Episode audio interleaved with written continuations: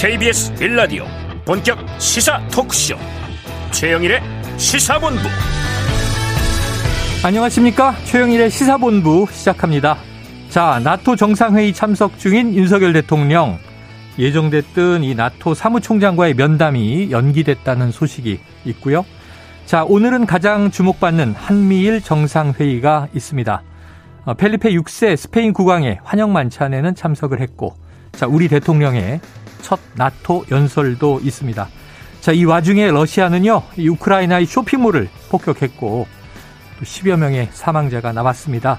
자, 중국은 우리나라의 나토 참가에 강한 비판을 내고 있는 상황이죠. 자, 김건희 여사도 문화 행보를 시작했습니다. 주스페인 한국문화원을 방문을 해서 이 피카소와 가우디의 본국에 K컬처가 활성화되고 있다. 또 우리 문화의 creative를 강조하기도 했습니다. 자, 그런데 국내 정치 특히 여당은요, 권력 투쟁이 격화되는 양상입니다. 장제원 의원이 자신을 비판하는 평론가가 출연한 언론사에 전화를 했다.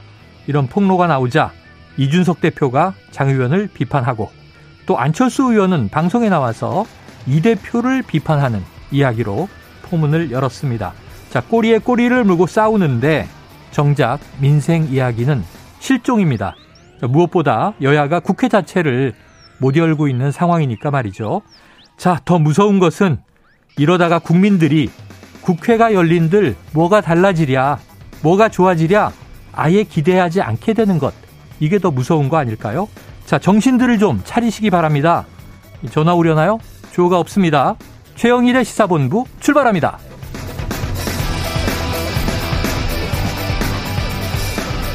네, 1부에서는요, 오늘의 핵심 뉴스를 한입에 정리해드리는 한입뉴스 기다리고 있고요.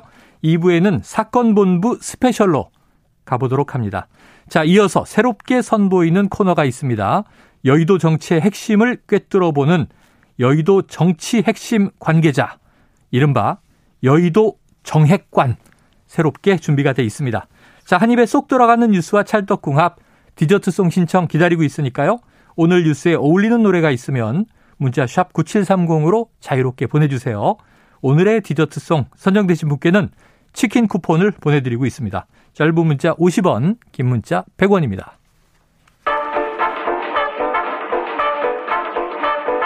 최영일의 시사본부 한입뉴스. 네, 쏟아지는 비를 뚫고 나타난 두 남자. 박정호 오마이뉴스 기자 그리고 오창석 시사평론가와 한입뉴스 시작해보죠. 어서 오세요. 안녕하십니까. 네, 고생들 하셨습니다. 네. 근데 한 방울도 안, 안 맞으셨어요? 좀 조금 맞았다가 네. 일찍 도착해가지고 말랐네요. 야, 또 이렇게, 이렇게 피해가네요. 자, 이 윤석열 대통령, 이 대통령 내외가 스페인 마드리드에 가 있습니다. 어, 이 이야기부터 시작을 해보죠. 지금 기시다 일본 총리와 마드리드에서 첫 대면을 했다. 자, 어떤 이야기가 오갔나요? 네, 그러니까 오늘 밤에 현지 시간으로 오늘 밤에 스페인 국왕인 펠리페 6세가 주최한 환영 갈라 만찬에서 윤 대통령과 기시다 총리가 만났는데 네. 한 3, 4분 정도 대화를 나눴다라고 해요. 그래서 기시다 총리가 먼저 인사를 윤 대통령한테 건네면서 윤 대통령 취임과 이번 지방선거 승리를 축하했고 음. 윤 대통령도 이제 기시다 총리 다음 달 10일 참여연 선거에서 좋은 결과가 나오기를 기원한다. 라고 화답을 했습니다. 네. 아, 이어서 이제 윤 대통령 뭐라고 했냐면 나와 참모들은 참여연 선거가 끝난 뒤에 한일 간 현안을 조속히 해결해서 미래지향적으로 나아갈 생각을 갖고 있다 라고 얘기를 하자 음. 기시다 총리는 감사하다.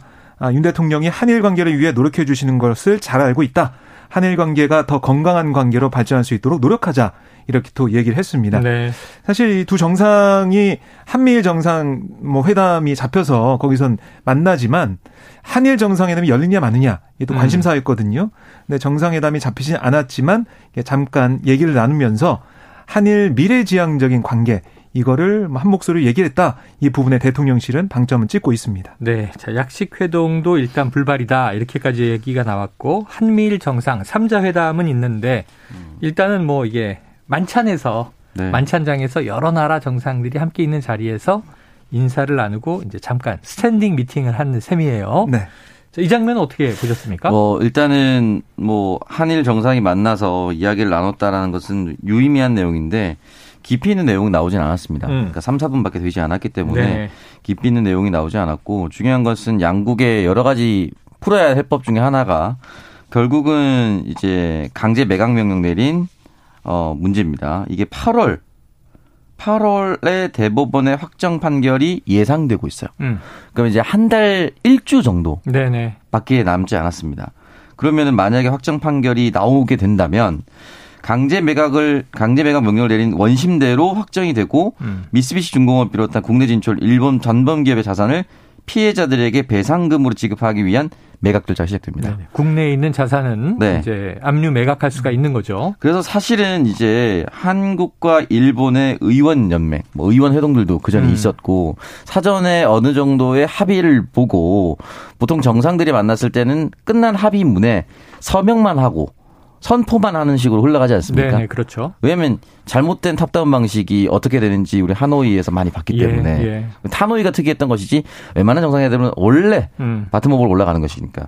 근데 지금 3, 4분밖에 만나지 않았고 미래지향적으로 가자라는 아름다운 메시지 말고는 음. 현안을 푸는 메시지가 나오지 않았습니다. 그게 조금 전 아쉽다라고 생각이 들고 지금 뭐 핀란드 대통령이라든지 또 이 한미일 말고 또 한일 말고 한국, 호주, 그리고 미국, 뉴질랜드 사자회담이라든지 몇 가지 정상회담이 줄줄이 취소되고 있습니다. 음. 어, 물론 이제 현실적으로는 뭐 나토 가입을 하는 국가, 북유럽 국가가 있었다, 뭐 여러 가지로 일정이 밀렸다 하지만 그렇다면 간 이유가 뭐냐는 거예요. 음. 그러니까 사진 찍고 미래지향적으로 하자 3, 4분 만나고 그럼 나토까지 날아가는 이유가 별로 없어집니다. 그렇기 때문에 남은 시간이라도 좀 유의미한 성과를 내는 것이 국민들에게 유익하거든요. 그리고 그런 부분이 나왔으면 좋겠고 만약에 그렇게 되지 못하는 경우는 사실은 이게 외교부 라인에서 음. 박진 장관의 책임론이 어느 정도는 올릴 수밖에 없는 상황이라고 저는 생각합니다. 네. 자, 외교부 책임론까지 거론을 해 주셨어요. 자, 일단 오늘이 제일 중요한 날이어서 어, 우리나라 시간으로는 밤 9시경 한미일 정상회의 그리고 이제 이어서 오늘 밤 10시경 우리 네. 시간입니다. 또 나토에서 윤석열 대통령이 첫 연설을 할 예정이어서 그 메시지가 음. 제일 중요하다 이렇게 했는데 사실 뭐 우리 정부가 또 이번에 정상 해외 순방에 이 정말 그 모든 것을 불사르겠다 이렇게 얘기한 것은 세일즈 외교였어요. 네. 그래서 세일즈 외교의 성과도 이제 기대가 되고 있는데 어 여러 가지 또 이제 스케줄이 좀 변경들이 있습니다. 그 이유를 이제 우리 외교부가 설명하기로는 지금 이제 이 핀란드하고 스웨덴이 스웨덴. 나토 가입을 신청한 상황에서 이게 회원국 만장일치가 필요한데 튀르키예 터키의 명칭이 네. 바뀌었습니다. 바뀌었습니다. 튀르키예 에르도안 대통령이 지금 반대하고 나섰다. 그것 때문에 이제 일정이 많이 길어지면서 그 이후에 이제 예정됐던 만남들이 좀 줄 취소 연기되고 음. 있다. 거기 네. 우리도 그 중에 이제 하나인 셈이죠.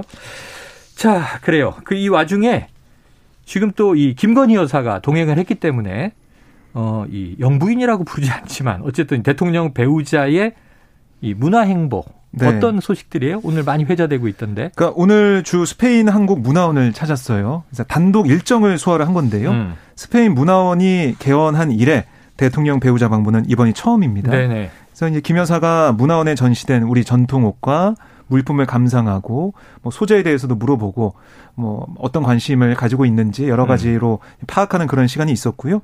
그리고 직원들과 간담회를 가졌거든요. 음. 거기서 이제 가우디를 배출한 국가에서 우리 건축에 대한 관심이 높은 거 이런 것들 또 K 문화 컬처에 대해서 음. 관심이 높은 것들 여기에 대해서 노고를 치하했고 모두 여러분들의 노고 덕분이다. 여러분 모두가 애국자다 이렇게 격려를 했습니다. 음.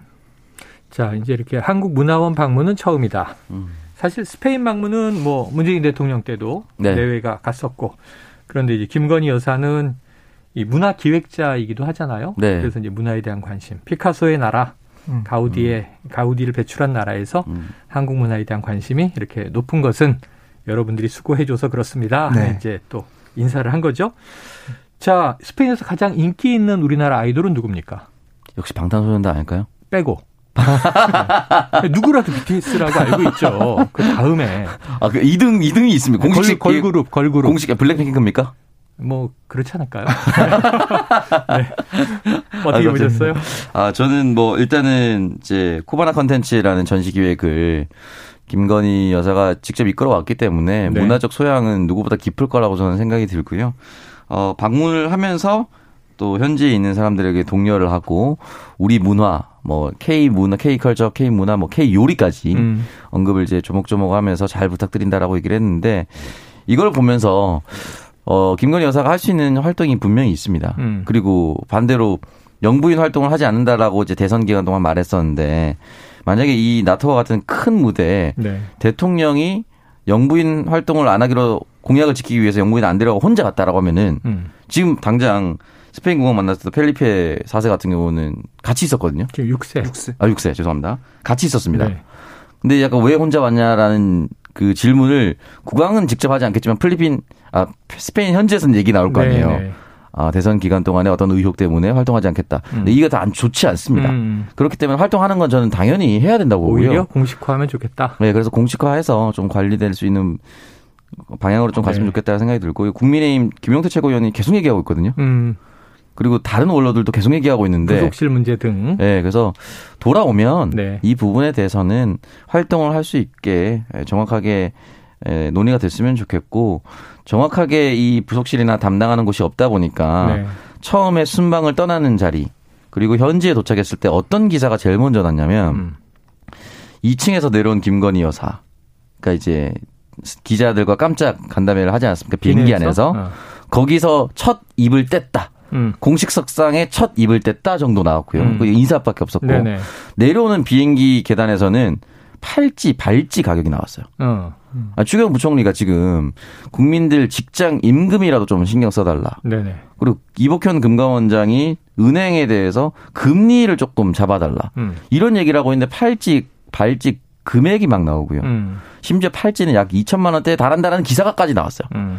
이게 좀 괴리가 있습니다. 네네. 담당하는 부처가 있었으면 적어도 흔히 말하는 이런 정무적 판단과 음. 보이지 않는 정무적 메시지가 나가는 것을 적절히 통제했을 네. 거라고 저는 생각합니다. 네. 그렇기 때문에 저는 이 부분에 대해서 그래요. 관리 필요하다고 봅니다. 알겠습니다. 그런데 지금 오늘 또 SNS에서 화제가 되고 있는 소식이 윤석열 대통령과 바이든 미국 대통령과는 이제 다시 만나는 거잖아요. 그렇습니다. 우리 한미 정상회담도 이미 있었고. 네. 노루각수, 노루각수 이야기가 나오는데 이게 뭐예요? 그러니까 오늘 이 펠리페 6세 스페인 국왕 부부 초청한 만찬장에서 각국 정상들이 참여했어요. 네, 키스 그러니까 총리도 만났고. 그렇습니다. 이제 그 자리에서 정상들이 쭉 서서 기념사진 촬영하는 그런 음. 순간이 있었습니다. 근데 그때 윤석열 대통령이 서 있었고 바이든 미국 대통령이 걸어오고 있었어요. 네, 네, 나중에 네. 이제 합류하는 그런 모습이었는데 그때 예, 바이든 대통령이 손을 내밀어서 윤 대통령이 음. 악수를 했는데 음. 악수할 때 바이든 대통령의 시선이 음. 윤 대통령을 보지 않고 그 옆에 있던 아, 루멘 라데프 불가리아 대통령을 향하고 있었다. 아. 그래서 쳐다보지 않고 악수를 했다. 아. no look 악수다라는 지적이 나왔어요. 네네네. 그래서 맨 처음에 이제 두 가지 얘기가 있었죠. 하나는 악수를 아예 안 했다. 이런 얘기도 있었고, 아. 근데 악수를 한건 맞냐 안 맞냐 아, 그 얘기가 먼저 있었는데 그 자막에 가려서 안 보였습니다. 악수하는 네. 그손 아, 모양이. 네네네. 근데 이게 자막이 없는 외신을 통해서 보면 분명 악수하는 모습이 있고, 했고. 그렇습니다. 근데 예, 시선은 우리가 뭐 우리 중계화면 통해서 확인할 수가 있었는데 아. 바이든 대통령이 윤 대통령을 이제 정말 보지 않고 네. 손만 잡고 바로 이 루덴 라데프 불가 대통령을 음. 향해서 얘기를 나누더라고요. 어. 그래서 윤 대통령이 좀 멋쩍은 듯이 음. 좀 웃는 서 있는 모습 이게 좀 잡히면서 SNS상에서 이게 좀 화제가 되고 있습니다. 네, 그래요. 알겠습니다. 자, 뭐 이제 워낙 이건 여러 명이 모여서 단체 사진 찍는 과정에서 이제 벌어진 일인데 아까 이제 뭐 저 외교부 책임론까지 얘기를 하셨으니까 여러 네. 가지 이제 이 해프닝 상황들이 벌어지죠. 네, 맞습니다. 그건 이제 종합적으로 한번 다뤄보도록 하겠고요. 음. 어제 이게 가장 큰 뉴스 아니었나 싶습니다. 자, 고, 저 이명박 전 대통령 지금 이제 당뇨 등 지병 때문에 병원에 나와서 치료 중이었는데 네. 형 집행정지를 신청했고 어제 그것을 다루는 위원회가 열렸어요. 결국 형 집행정지로 석방이 됐군요. 네, 3개월형 집행정지 결정이 됐습니다. 음. 그래서 이 형 집행정지 심의위원회 얘기를 들어보면 이전 대통령의 건강 상태 등을 고려할 때 형 집행으로 인해 현저히 건강을 해칠 염려가 있다라고 음. 심의 결과를 내놓은 거예요. 결국 3개월 동안 형이 집행 정지되는 상황이 됐는데 말씀하신 것처럼 이전 대통령 지금 병원에 입원 중입니다. 네, 네. 병원에서 좀 더 치료를 하고 아마 자택으로 어. 돌아가지 않을까 이렇게 예상이 되는 상황이고요.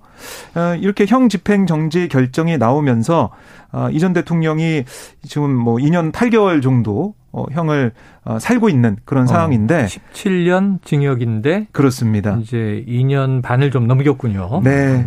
그래서 이게 어쨌든 수감된 이후에 남은 형을 3개월 뒤에 계속 살지 네. 아니면은 3개월 안에 보면 오늘 뭐 6월 29일 어제 6월 28일이니까 네. 3개월 중간쯤에 8.15 광복절이 있어요. 음. 8.15 광복절에 특별 사면을 받아서 사면이 될지 네. 이건 좀 앞으로 지켜봐야겠습니다. 자 그러면은 오평라님 얘기해 주세요. 8.15 사면 됩니까? 아 지금 확답을 내릴 수가 없을 것 같은데 저는 국정수행 지지율이 가장 중요한 변수라고 아, 생각합니다. 대통령의. 예, 지금 계속해서 하락세에 있긴 한데 경제도 어렵고 지금 대통령 국정 수행 지지율도 좋지 않은데 8월 15일에 이 사람은 갑자기 풀어준다라는 여론이 음, 음. 형성될 수 있을까? 굉장히 큰 모험일 수 있거든요. 네네. 그러니까 많은 사람들은 뭐 국민 통합을 위해서 풀어줘야 된다고 하는데 이 풀려난다고 해서 뭐, 뭐가 바뀌는 거죠? 지금 사실은 찬반이 팽팽해요. 네, 그렇기 때문에 그리고 지금 이명박 전 대통령 같은 경우는 추징금은 완납을 했습니다. 음. 한 57억 몇 천만 원 정도고. 네네. 근데 벌금이 130억 정도인데요. 네네. 130억 중에 38억인가 48억밖에 되지 않았습니다. 네. 그러니까 벌금을 완납하지 않은 상태예요. 음. 그러니까 예를 들어서 38억이라면 거의 100억까지 안 낸 상황인데 네. 이 부분에 대해서 어떻게 처리할 것인가. 음. 내야 할 것을 내지 않고 풀어주는 것은 온당한가라는 여론 바로 부를 것입니다. 사면을 하면 벌금은 없어지죠. 네, 그렇기 네. 때문에 이 부분이 국가가 갑자기 사안으로 하거든요. 음. 그러니까 이 부분에 대해서 국민적 감정이 분명히 일러 어, 불러 일으킬 텐데 지금 국민의힘에서는 계속 3명 빅3 동시 사면 얘기를 하고 있습니다. 음. 그러니까 삼성전자 이재용 그리고 네. 김경수 경, 전 경남도지사 예. 이명박 전 대통령. 음. 근데 이 부분이 저는 약간은 이상한 것이 이 세 사람 중에 어떤 여론조사를 돌려도 이재용 부회장과 같은 경우는 무조건 사면 여론이 조금 더 높습니다. 음. 어떤 여론조사든. 음. 근데 나머지 두 사람은 사면 여론조사 찬성이 더 높지 않습니다. 네네. 네. 반대가 높아요. 음. 그렇기 때문에 이 부분에 대해서 반대 여론이 더 높은 두 사람을 풀어주는 게 국민통합과 무슨 관련이 음. 있는가. 결국은 이명박 전 대통령을 풀어주기 위해 네. 나머지 두 사람을 끼워넣은 거냐 이런 비판을 받을 수밖에 없기 때문에 8월 15일 전후 그러니까 직전 한 2주 전 정도까지 어느 정도 국정 수행 지지율이 나오느냐 이게 굉장히 큰 관건이라 생각합니다. 다음에 오창석 평론가를 우리 저 이재호 고문이 나오실 때 같이 불러야 되겠어요. 그럼 저 혼날 것 같습니다. 이재호 고문은 끊임없이 이제 이명박 전 대통령 사면을 강조했고 네. 심지어 이 박근혜 전 대통령을 찾아가기 전에 네. 교도소에 이명박 전 대통령을 먼저 찾아갔어야 한다. 네. 예, 윤석열 당선인이 네. 그런 이야기를 또 음. 하기도 했었거든요. 갑자기 생각이 나네요. 알겠습니다. 이렇게 이제 입장이 다양한데 제일 중요한 건 국민 여론이다. 전임 네. 정부 때도 사면의 조건으로 네. 국민 통합에 기여할 수 있느냐, 국민적인 공감대가 어떠하냐. 이건 뭐 정권이 바뀌었어도 음. 또뭐 여전히 유효한 지표가 아닐까 생각을 해봅니다. 음. 자 그리고 또 이 검찰이 인사가 지금 몇 번째 나온 거예요? 세 번째인 것 같은데. 네. 예, 고위급 간부 인사가 있었고 이 어제는 중간 간부 이사가 인사가 발표됐는데 이게 이례적으로 유례 없는 대폭 인사인데 윤석열 라인으로 완전히 갈렸다. 맞습니까? 네, 그러니까 주요 보직에 윤석열 라인이 배치가 됐다 음. 이렇게 평가할 수가 있겠는데요. 지금 보면 서울중앙지검 2인자로 불리고 뭐 차기 검사장 승진 1순위로 꼽히는 1차장에 성상원 서울동부지검 차장검사가 발탁이 됐는데 네. 성 검사 같은 경우는 윤 대통령이 검찰총장이던 때 서울중앙지검 형사 1부장 근무했고 음.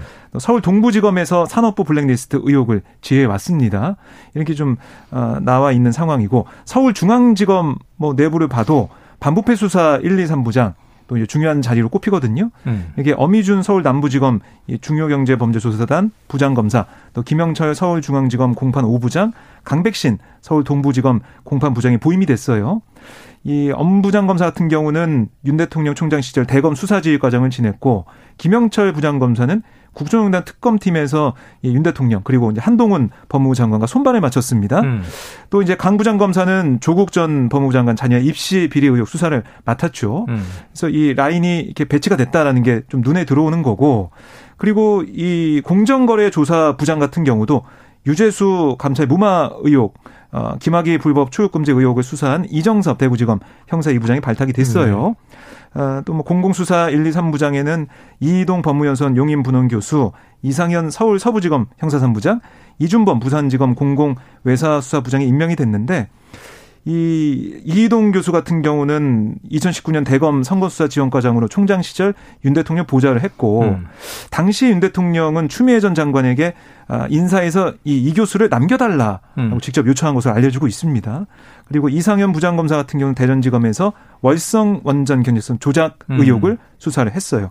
그래서 이런 인연이 있는 그러니까 윤석열 라인 또 윤석열의 미들맨 이렇게 불리는 인사들이 음. 대거 좀 발탁이 돼서 이 부분들이 관심을 좀 모으고 있습니다. 네. 그래서 이제 윤석열 당시 총장과 이제 네. 이런저런 인연을 맺었던 이른바 라인은 이번에 어, 요직을 맡았다는 것이고 네. 또 악연을 맺은 인물들도 조직 내에 있는데 네. 다 좌천이라는 또 표현들이 많이 나오고 네. 근데 문제는 이제 검찰총장이 지금 꽤 장기간 공석이에요. 근데 이 대대적인 인사가 벌써 세 차례 있었는데 네. 이건 좀 어떻게 보십니까? 이건 저는 정말 잘못했다고 느끼는 네. 게 여러 가지 수사 라인에서 함께 수사를 했던 사람, 음. 수사팀에서 또는 함께 어떤 청에서 근무했던 사람 음. 또는 윤석열 총장 대검 대변인 이런 식으로 흔히 말해서 연결고리가 있는 사람만 쭉 승진을 했거든요. 조직 내에서 또 심지어는 뭐 카풀 얘기도 나왔었어요. 네, 사실 뭐 공정거래위원장 될 네. 뻔했었다 뭐 이런 얘기가 있었잖아요. 음. 그리고 지금 보면은 검찰총장이 없는데 검찰총장의 입이라고 올린 대검찰청 대변인 또 박현철 검사 임명이 됐습니다. 음. 음. 그러니까 이 사람이 사실상 함께 짝을 이루어야 되는데 검찰총장과 네네. 총장이라는 핵심 키워드가 빠진 상황에서 입부터 임명을 해놨어요. 어. 음. 그 이게 사실은 외부에서 보면은 어떤 사람이 선임이 되더라도 한동훈 장관의 입이 될 수도 있겠다라는 우려를 할 수밖에 없는 거예요. 음. 대검 대변인이 왜 검찰총장의 입이다라고 얘기가 그동안 나왔겠습니까? 음. 그렇기 때문에 이거는 검찰총장 패싱이 아니라 어떤 검찰총장이 오더라도 음. 한동훈 장관 휘하에 두겠다. 네. 또는 한동훈 장관이 다 쥐락펴락 할 수 있는 사람들로 미리 채워넣겠다라고 볼 수밖에 없는 것이기 네. 때문에 어, 논란이 커질 수밖에 없다고 생각이 들고요. 지금 여러 여론조사가 계속 나오고 있습니다. 음. 국민들께서 뭐 검찰 공화국이 될 것이다라고 우려하는 여론조사들이 계속 나오고 있습니다. 음. 그러니까 이런 부분에 있어서 브레이크를 잡지 않는 네. 모습이 앞으로 더 이어질 것 같습니다. 이게 장기간 되면 음. 계속 이제 법무부 장관이 검찰총장을 겸직하는 상황이다 이런 음. 얘기가 이제 계속 나오게 될 텐데 네.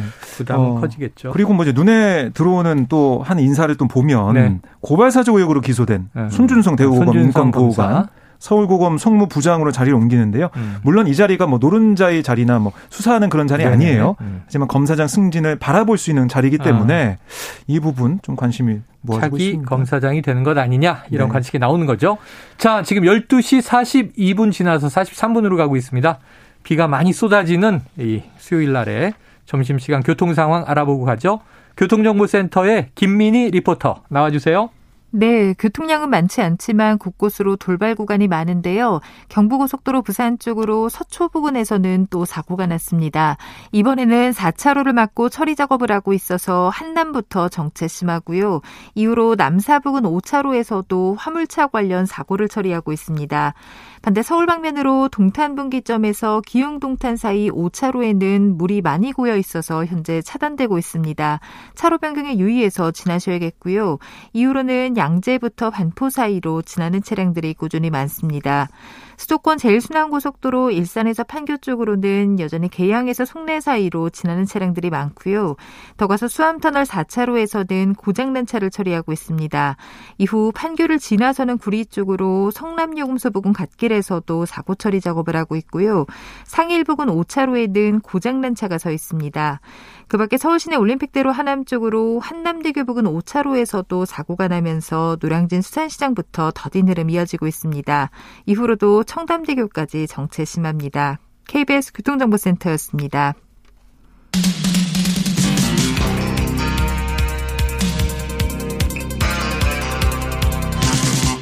최영일의 시사본부. 네, 원래는 지금 이 시간 정도 결정이 났어야 하는 중요한 사안이 음. 내년도에 최저 임금을 결정하는 위원회가 네. 계속 이제 사용자 측, 또 노동자 측, 또 정부 측 위원들이 참여해서 논의를 이어가고 있는데 지금 노동계가 요구하는 내년도 최저 임금하고 또 이 사용자 측 경영계가 얘기하는 게 완전히 아직도 차이가 커요. 그렇습니다. 어제 이제 노사가 어, 어떻게 보면 수정안을 처음 내놨어요. 수정안을 처음 냈다. 네. 그래서 이 근로자위원회 같은 경우는 시간당 1,890원에서 수정안으로 1,340원을 제출했고요. 음. 근데 이게 뭐 올해 최저임금보다 12.9% 높은 거고 네. 사용자위원들은 최초 요구안 9,160원. 그러니까 동결해서 수정안으로 9,260원을 내놨습니다. 음. 올해 최저임금보다 1.1% 인상을 요구한 거죠. 음. 아직까지 차이가 커요. 네. 그래서 오늘 오후에 8차 회의를 속개하기로 했는데 오늘 29일까지가 최저임금의 법정 심의 기한 마지막 그렇죠. 날이거든요. 그렇죠. 결론이 나올지 좀 지켜봐야겠습니다. 자, 오늘 결론이 나오지 않으면 뭐 이미 8년째 법정 시한 못 지키고 네. 있는데 또 음. 내일로 넘어가면서 네. 법정 시한은 어겨졌다 이런 이제 보도가 나올 것이고 그러니까 문제는 이제 얼마에 내년도에 음. 최저임금이 결정될 것이냐인데 오평론가님 그냥 쉽게 좀 얘기해 주세요. 얼마로 됩니까? 이게 수치로 네. 말하는 거는 거의 불가능하지 않겠습니까? 아니, 지금 네. 이 상당히 폭이 좁아졌잖아요. 이게 지금 노동계 요구가 18.9%고 경영계 요구가 1.1 아니겠습니까? 18.9에서 네. 수정하는 내려가서 아, 12%가 된 건데 네. 그게 1,340원인 거고 현재. 이렇게까지는 되게 좀 쉽지 않을 것 같고요. 네. 저는 답은 동아일보 언저리 있지 않을까라는 생각이 어, 듭니다. 왜요? 동아일보가 올해 4월부터 임금 인상이 4.7% 됐거든요. 아, 네. 근데 그 이유가 어. 한국은행 올해 물가 상승률이 음. 4.7%로 예상했습니다. 아, 맞아요, 맞아요. 그렇기 때문에 어. 물가 대비한 상승률을 음. 저는 어느 정도는 지켜줄 것 같다. 음. 그래서 저는 4% 내외 선이 될 수밖에 없지 않을까. 야, 지금 정부 쪽 네. 공익위원이라고 부르는데 네. 내심 아직 여기 이제 절충 조정을 해야 되는 쪽인데 네. 내심 얘기하진 않았지만 한 5%를 예상했는데 굉장히 비슷하세요. 음, 네. 그래서 지금 한국은행은 존중하고 추경호 부총리를 무시해요? 왜냐하면 6%까지 물가가 오를 수 있다고 했는데 네, 네. 6%는 무시하시는 거죠? 그러니까 추경호 부총리는 이제 음. 추산이기 때문에 네네. 그것에 맞춰서 너무 물가가 높아지고 힘들어지니까 음. 은행 금리도 낮춰달라 이런 메시지였던 거고 한 음. 한국은행은 정말 수치로 예상을 했던 네, 분이기 때문에 4.7% 정도를 예상한다. 네, 그 내외라고 생각합니다. 그 내외다. 알겠습니다.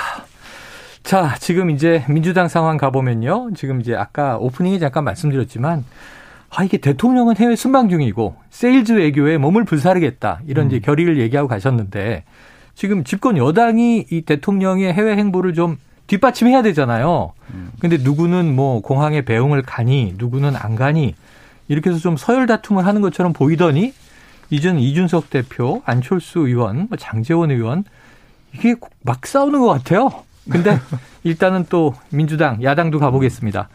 8월 28일 전당대회 다가오고 있는데 계속 불출마 얘기하는 분들만 나오고 네. 출마는 누가 합니까? 출마자가 많아야 좋은 거 아니에요? 네, 오늘 2시 30분에 오후에 국회에서 강병원 재선 의원이죠. 강병원 아, 의원이 네네네. 당권 도전에 선언하고 이분 이분 그 97세대 그렇습니다. 예. 97세대로 볼 수 있고요. 그다음에 이제 박용진 의원도 아. 지금 조만간 그러니까 이번 주에 출마를 선언할 것 같다. 라는 얘기가 여의도에서 나오고 있어요. 네네. 출마할 가능성이 커 보이고요.